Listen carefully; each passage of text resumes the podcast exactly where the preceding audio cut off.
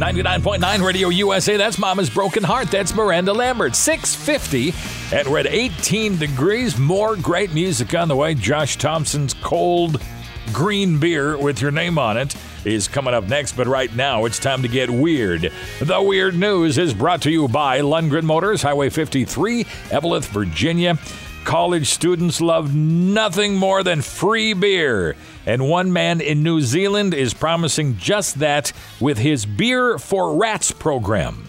Businessman and philanthropist Gareth Morgan has teamed up with Victoria University to encourage students to help in ridding the town of rats. His program will hand out rat traps to students, and every rat brought back dead or alive can be exchanged for one free beer.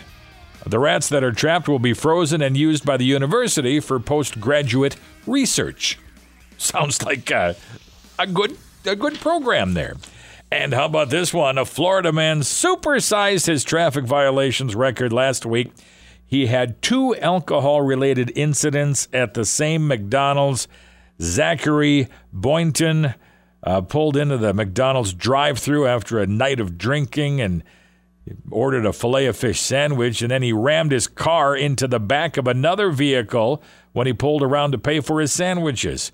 Well, cops gave him a ticket for DUI, released him to some sober friends who drove off with him. Unfortunately, one unhappy meal wasn't enough for Boynton.